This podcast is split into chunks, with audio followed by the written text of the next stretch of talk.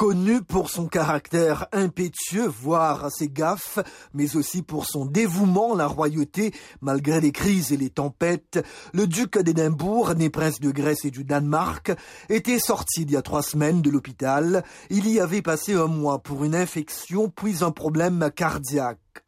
Jusqu'aux funérailles réduites par la pandémie de coronavirus, le Royaume-Uni observera une période de deuil national.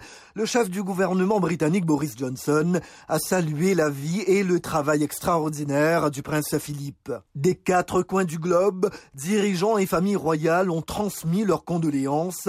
L'Australie, dont Elisabeth II est la souveraine, parle d'un homme qui incarnait une génération. L'Inde de sa carrière remarquable, Berlin de sa longue vie au service de son pays. Ici aux États-Unis, c'est l'ex-président George W. Bush qui a réagi le premier. Tout au long de sa longue et remarquable vie, il s'est consacré à de nobles causes et aux autres. Il a représenté le Royaume-Uni avec dignité et a apporté une force et un soutien sans limite à la couronne britannique, écrit l'ancien locataire de la Maison Blanche.